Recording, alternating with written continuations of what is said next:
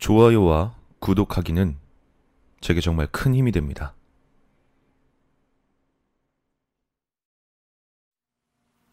안녕하세요, 브레이드님. 그리고 브레이든의 무서운 라디오 구독자 그리고 청취자 여러분들. 저는 밥보다 고기를 더 좋아하는 남자입니다.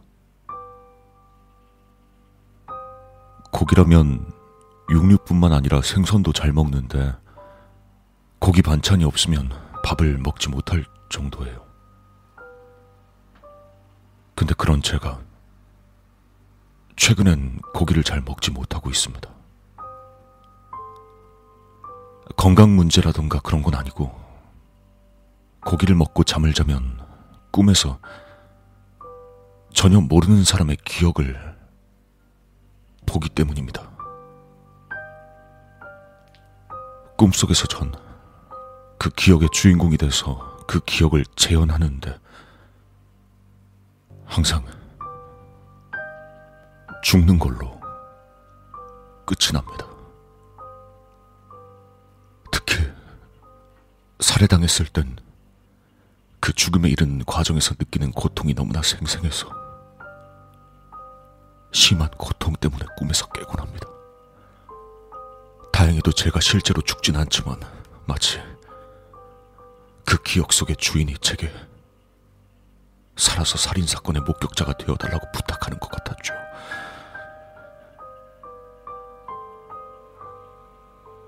꿈은 항상 제 추억에서 시작됩니다. 그 추억들은 제가 어릴 때 놀았던 놀이터나 하굣길에 받았던 손편지, 배낭여행, 어머니의 얼굴 같은 제게 소중했던 기억들입니다. 하지만 꿈이 진행되면서 제 추억은 바뀌기 시작해 결국 그 사람의 기억으로 끝이 나고 꿈을 꾸는 동안 그 기억과 제 추억이 뒤섞여 버리게 됩니다. 그리고 잠에서 깨면 제 추억은 악몽으로 편집되어 버리고 추억을 기억하려고 아무리 노력해도 더 이상 기억나지 않게 됩니다. 무엇보다도 제게는 아름다운 추억들을 잃어가는 것이 가장 고통스러웠습니다. 꿈은 고기나 생선의 종류에 상관없이 꾸게 되는데 경험상 수입산 고기보단 국내산 고기가 그리고 자연산보단 양식 고기를 먹으면 더 자주 꿈을 꿨고 특히 생선회나 육회같이 음식을 생으로 먹은 날은 꿈이 더 생생했어요. 가끔씩 꿈속에서 그 죽기 전에 경험한다는 주마등처럼 스쳐 지나가는 그 사람의 과거를 볼 때면 죽은 사람의 인생 여정도 볼 수 있을 때가 있었어요. 그날은 추어탕을 먹었던 날이었는데 평생 농사를 짓고 아이들을 키우는 꿈을 꿨는데 그 기억의 마지막엔 산채로 진흙에 묻혀서 숨을 쉴 수가 없어서 답답했던 기억이 납니다. 그 외에도 사람이 생존하기 힘든 장면들을 봤을 땐 이게 정말 누군가가 죽기 직전에 진짜 보고 들은 기억일지도 모른다는 불길한 생각이 항상 들었습니다. 그래서 혹시나 하는 마음에 꿈에서 봤던 단서로 인터넷을 검색해보면 항상 실종되거나 해결되지 않은 미제 유괴 사건이 검색 결과로 나오곤 했습니다. 그리고 유가족들이 애타는 표정으로 전단지를 배포하는 사진과 실종자 수색에 대한 음모론 등이 함께 나오죠. 전 사건 당사자는 아니어서 꿈에서 봤던 기억만으로는 그 사람의 기억을 경찰에 제보할 만한 신빙성이 부족했습니다. 그렇다고 고기를 먹을 때마다 이런 꿈을 꾸는 것도 아니고 또 제가 마음대로 꿈을 꿀 수 있는 것도 아니어서 유가족들에게 연락을 한다고 해도 어떻게 설명을 할 방법이 없었어요. 하지만 점점 제 많은 추억들이 사라지고 더 많은 실종 사건들이 제 추억의 빈자리를 채우고 있었기 때문에 시간이 지날수록 전 실종된 사람들에게 빙의가 되어가는 느낌이었습니다.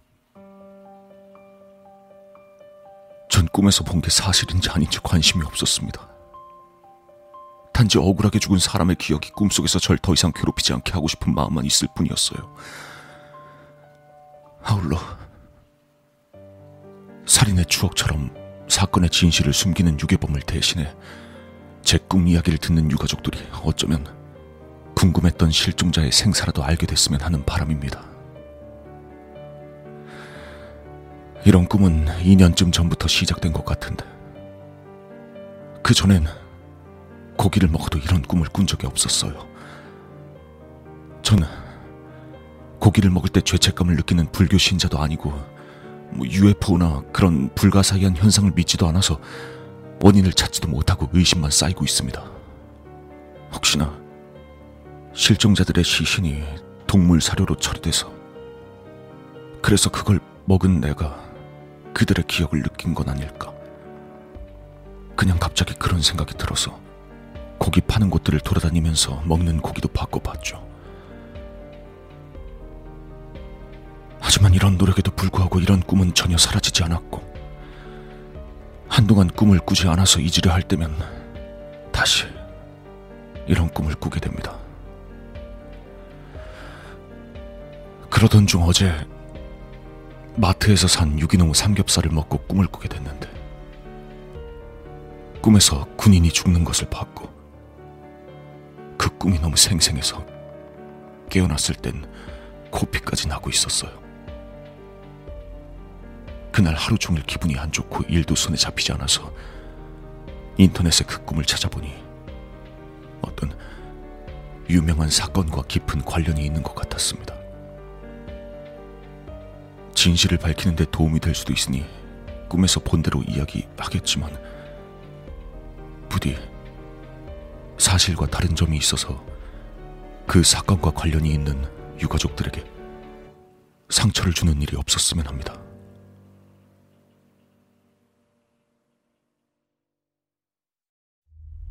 저는 군대에 있을 때 위병소에서 근무했습니다. 하지만 꿈에선 한 번도 가본 적이 없었던 최전방 비무장지대 GP에서 근무를 하고 있었죠.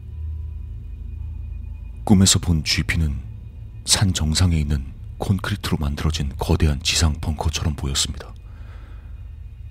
꿈속에서 전 2층에 있는 초소에 부사수로 배치됐습니다. 저는 군대에 있을 때 갈굼을 참 많이 당했었는데 꿈속에선 선임병들과 매우 친한 모습이었죠. 특별히 기억나는 건 근무를 서면서 초소의 페인트색이랑 낡은 위장막을 바꿔야겠다는 생각이 그냥 이상하게 계속 들었던 기억이 납니다. 근무가 끝난 어느 날 활동복으로 갈아입고 초소 보수 작업을 진행하고 있었어요. 제 실제 군 생활에선 이런 작업을 해본 적이 없었지만 꿈에선 꽤나 능숙하게 작업을 잘 하고 있었습니다. 저녁 식사 시간이 됐는데도 작업이 끝나질 않아 식사를 배식받아 놓으러 식당으로 갔습니다. 초소를 내려가 식당으로 향하던 중 대변을 보기 위해 화장실에 들렸는데 화장실에서 선임병 두 명이 변기를 뚫고 있었습니다. 변기 다섯 개 중 두 개가 막혀 있었고 그 중 한 개는 오물 때문에 지저분했어요. 선임병은 저한테 다른 화장실을 이용하라고 했고 저는 변을 참고 식당으로 갈 수밖에 없었습니다. 그렇게 식당으로 가는 길에 복도 스피커를 통해서 방송이 들려왔습니다. 상황실에서 알린다. 현 시간부로 진돗개 둘, 진돗개 둘 발령. 철책선 절단. 북한군 생포. 훈련 상황 아님 이상.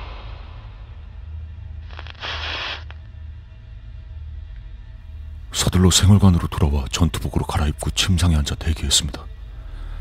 처음 접하는 비상경보에 전투복 상의가 땀에 흠뻑 젖어버렸죠. 선임병이 왜 그렇게 땀을 많이 흘리는지 물었고 저는 원래 긴장하면 땀을 많이 흘린다고 대답했죠. 그리고 다음 날 영해 진지에서 매복해 북한 특작 부대의 퇴로를 차단하라는 상부 지시가 내려왔습니다. 소대장은 GP 앞에 집합한 병사들에게 이렇게 지시했습니다. 주목. 실제 상황이라 상병장들만 매복에 투입할 거야. 1, 2등병은 남아서 각 초소 보수 작업과 경계 근무 실시한다. 알겠지? 자, 긴장들 하고. 다치지 말자. 전 2등병이라 작전에서 제외됐고 선임병들만 실탄과 대검을 받은 뒤 출동했습니다. 그리고 이날 자정쯤에 무전기로 작전이 종료됐고 인원들이 복귀한다고 상황실에서 연락이 왔습니다. 부대에선 그냥 그렇게 알고 GP 입구 철문에서 교대 근무자와 기다리고 있었는데 그때 갑자기 산길 쪽에서 교전이 벌어져서 아수라장이 됐습니다. 무전기를 통해서 북한군이 유탄 발사기까지 쏘고 있다는 급박한 보고가 들렸고 상부에 보고하기 위해서 상황실에 들어갔습니다. 하지만 상황실 쪽 공간은 이미 북한군 병사들이 장악하고 있었고 꿈속에 저도 그들에게 붙잡혔습니다.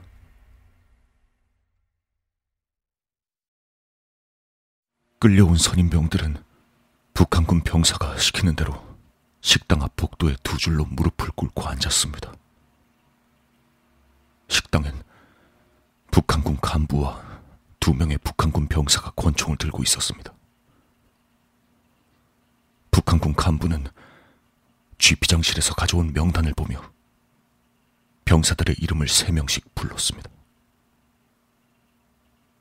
소대장을 포함해 세 명이 나오자 북한군 간부가 그들에게 뭔가를 묻는 것 같았습니다. 그리고 그들을 싱크대 앞에 세워놓고 얼굴 아래에서 위쪽 방향으로 총을 쏴 그대로 처형했습니다. 병사들을 식당 앞으로 모이게 했던 이유가 피와 살을 처리하기 쉽도록 싱크대 안으로 모으기 위한 것으로 보였습니다. 하지만 벽에 피와 살이 많이 튀었기 때문에 아마도 의도한 대로 되지 않는 것 같았습니다.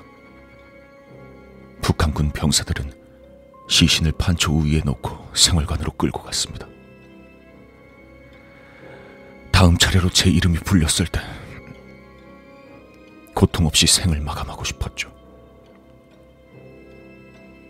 그 북한군 간부는 김정일의 이름을 언급하며 제게 월북할 것을 제안했습니다. 전 그것을 거절했고 즉시 저를 싱크대 앞에 세웠습니다. 그리곤 북한군 병사가 제 왼쪽 눈 밑에 뜨겁게 달궈진 권총을 들이대고 북한말로 속삭였습니다. 이등병 동무가 딱하게 됐구만 기래. 좋아서 대가리 딱 들어. 내래 좋은 각도로 쏴주가서 이 종간 나실기 아직도 그 말을 잊을 수가 없습니다. 저는 숨을 참고 총을 빨리 쏘기를 기다리고 있었는데 갑자기 꿈에서 깨어났습니다. 주변은 아직 동이 트지 않은 새벽이었고 수면 무호흡증에 걸린 것처럼 숨이 가빴죠. 권총이 닿았던 왼쪽 콧구멍에서 흘러나온 코피로 머리를 뉘었던 베개와 침대뽀까지 젖어 있었습니다. 그날 내내 찜찜한 기분을 잊을 수 없어 인터넷을 검색해보니 꼭 GP 사건과 연관이 있다는 느낌이 들었습니다. 그런데 기사엔 이 사건의 사망자 중에 이등병은 단 한 명도 없었고 다른 부대로 전출된 일부 병사들만이 외상 후 스트레스 장애로 의가사 전역을 했다는 내용만 담겨 있었습니다. 아마 이 이등병도 그렇게 되지 않았을까 싶었지만 제가 조금만 더 늦게 깨어나 사건 이후 이 이등병의 행적을 볼 수 있었다면 어땠을까 하는 그런 아쉬움이 남았습니다. 물론 죽은 사람의 기억만 보이는 제 꿈에서 왜 이 이등병의 기억이 보였는진 오직 사건 당사자들만 알 것입니다. 카니발리즘은 동족이 동족의 고기를 먹는 행위를 말하며 인간에게 나타나는 카니발리즘은 말 그대로 식인 풍습을 말합니다. 식인 풍습의 원인은 불분명하지만 포식자가 피식자의 고기를 먹고 피식자의 경험과 지식을 얻는 경험 때문인 경우가 많습니다. 한 예로 조건 반사 훈련을 시킨 플라나리아를 훈련을 시킨 적이 없는 플라나리아들에게 먹이면 그들도 조건 반사를 하죠. 인간이 식인 풍습을 범죄로 처벌하고 소와 양에 대한 동물 사료를 금지하는 이유는 그룹병과 광우병 등 카니발리즘으로 인한 부작용 때문입니다. 충격적인 사실은 최근 사료값 상승으로 인해 동물 사료를 사용할 수 있도록 허용되고 동물 사료의 단백질 성분으로 로드킬과 안락사된 야생동물까지 무분별하게 사용되고 있다는 점입니다. 그 재료가 정말 동물뿐일지는 알 수 없는 일이겠지요. 비양심적인 생각이 개선되어서 저처럼 고인의 추억을 보는 악몽에 시달리는 사람들이 없었으면 좋겠습니다.